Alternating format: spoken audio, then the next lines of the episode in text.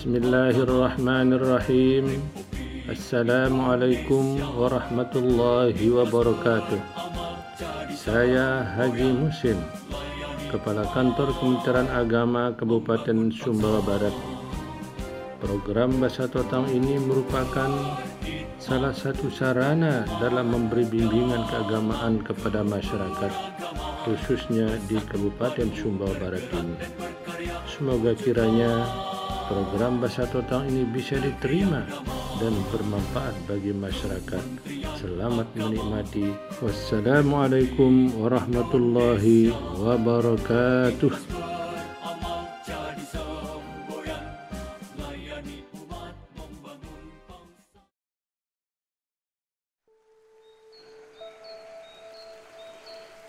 Bismillahirrahmanirrahim. Perkenalkan nama saya Usliandi dari KUA Kecamatan Gangria Kabupaten Sumbawa Barat. Assalamualaikum warahmatullahi wabarakatuh. Alhamdulillah. Assalatu wassalamu ala Rasulillah. La hawla wa la quwwata illa billah.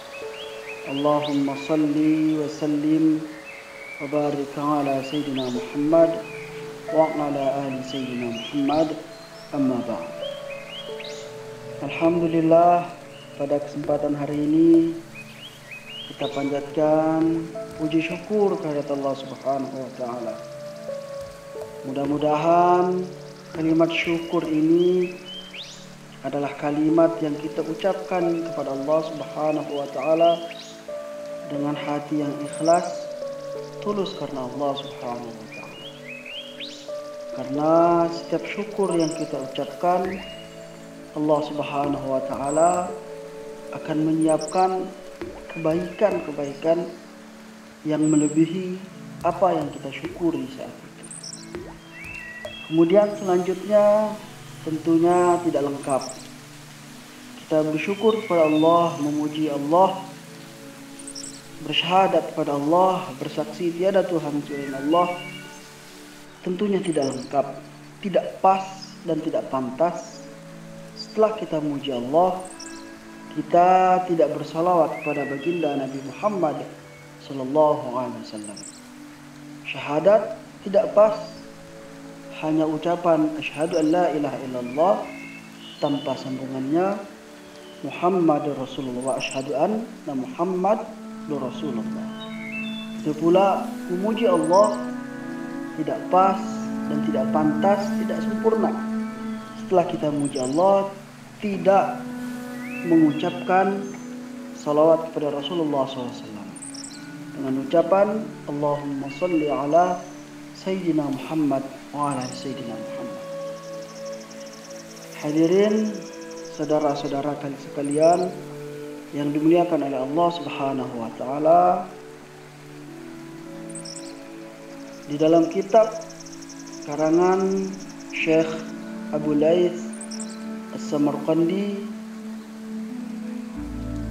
bernama Tanbihul Ghafilin ada sebuah riwayat hadis yang diriwayatkan oleh dari Jabir radhiyallahu an dan diriwayatkan oleh Ibnu Khuzaimah. Suatu ketika Rasulullah Shallallahu Alaihi Wasallam naik mimbar. Di mimbar pertama beliau mengucapkan amin. Mimbar kedua beliau mengucapkan amin. Dan mimbar ketiga beliau juga mengucapkan amin. Tentunya para sahabat Nabi Muhammad Sallallahu Alaihi Wasallam heran atas apa yang beliau ucapkan tersebut.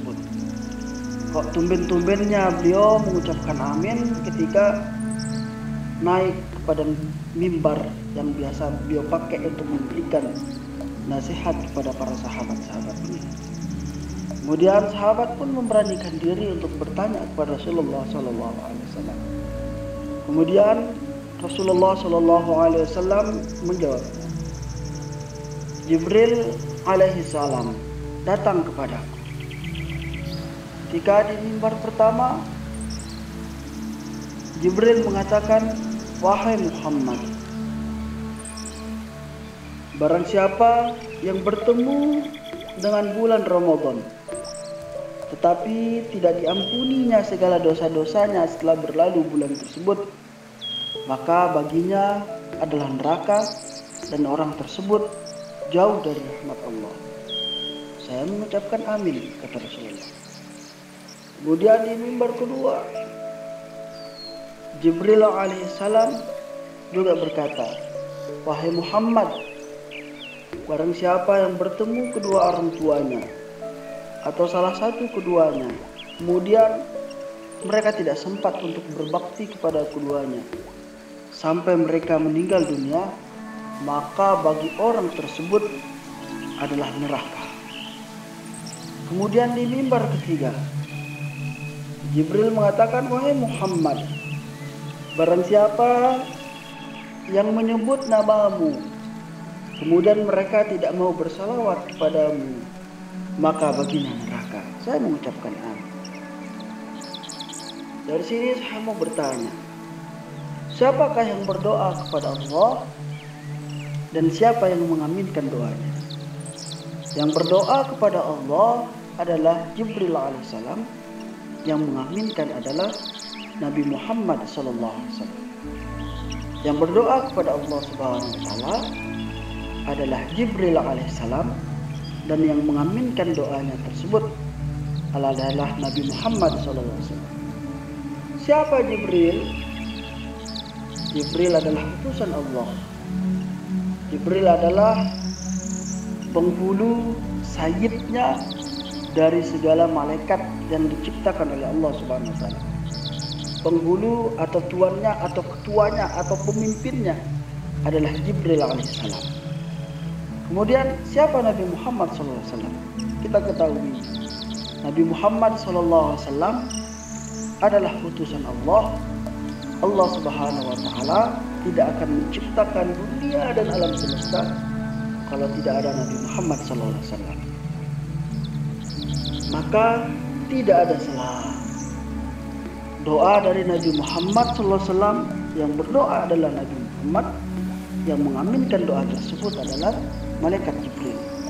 Maka tidak ada salah untuk tidak dikabulkan oleh Allah Subhanahu wa taala. Hadirin saudara pendengar di mana pun anda berada. Bahwa tiga hal tadi. Yang pertama, barang siapa yang bertemu dengan bulan Ramadan tapi berlalunya bulan tersebut dia tidak diampuni dosanya maka baginya adalah neraka. Tentunya ketika ada orang yang bertemu kepada sesuatu yang sangat berharga di depannya, kemudian dia menyanyiakan. Contohnya ada orang yang bertemu dengan emas satu karung misalnya, atau berlian satu kilo misalnya, kemudian dia melewati temuannya tersebut dengan sia-sia belaka, maka orang tersebut akan merugi. Begitupun orang yang bertemu dengan bulan Ramadan. Bulan yang penuh ampunan di dalamnya. Bulan yang penuh rahmat di dalamnya. Kemudian dia menyanyiakan, maka baginya rugi yang sangat besar. Di antara rugian tersebut adalah dia tidak dirahmati oleh Allah dan dia masuk ke nerakanya Allah. Mudah-mudahan ketika nanti kita di bulan Ramadan kita dapat melaksanakan bulan tersebut, puasa pada bulan tersebut dengan sebaik-baiknya. Kemudian yang kedua, barang siapa yang bertemu kedua orang tuanya, masih hidup kedua orang tuanya, kemudian mereka menyanyiakannya, tidak berbakti kepadanya, tentu baginya neraka. Sebab siapa pun di atas dunia ini yang hidup di dunia ini dia tidak akan bisa hidup dengan sendirinya tanpa ketergantungan dengan orang lain. Apalagi manusia seperti kita, kita tentunya tidak akan bisa hidup di dunia ini tanpa adanya kedua orang tua kita. Mereka memelihara kita, melahirkan tiga dan membesarkan kita semua dengan susah payah. Tentunya kita sebagai manusia, sebagai seorang anak, wajib hukumnya berbakti kepada tua. Kemudian yang ketiga, doa dari Jibril alaihissalam.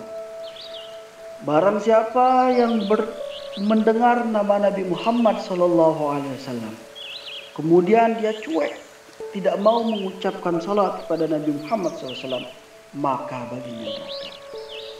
Hadirin saudara pendengar dari mana pun anda berada, salawat kepada Nabi Muhammad SAW, kalau kita melihat dari ayat Inna Allah malaikatahu yusalluna ala nabi Ya ayuhalladzina amanu sallu alaihi wa sallimu taslima Kalau kita lihat dari ayat ini tentu di situ isinya perintah Ya ayuhalladzina amanu sallu alaihi wa sallimu taslima Bahkan ada yang berpendapat bahwa salawat kepada baginda Nabi Muhammad SAW itu wajib adanya.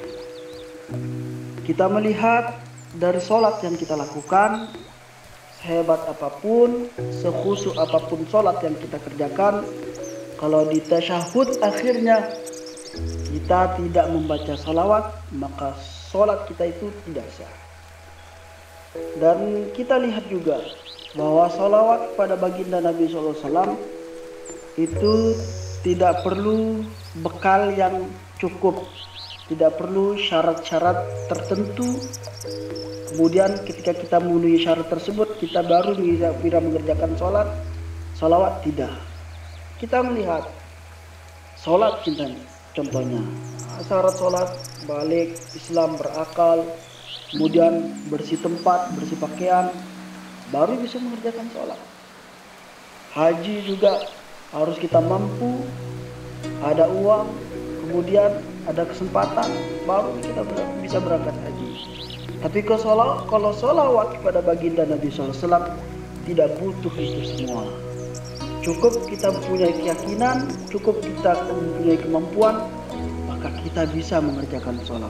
Sholawat kepada Rasulullah. Bisa mengucapkan sholawat kepada Rasulullah Banyak para ulama di antaranya membuat sholawat, mengarang sholawat tentunya mereka mempunyai kelebihan-kelebihan untuk mengarang tersebut dan mempunyai fadilah-fadilah untuk membaca salawat tersebut. Jadi kesempatan yang sangat sempit ini mudah-mudahan kita mendapat uh, nasihat yang bagus dan untuk kita amalkan bersama-sama. Mungkin apa yang saya sampaikan banyak kurangnya, mohon maaf yang sebesar-besarnya. Wassalamualaikum warahmatullahi wabarakatuh.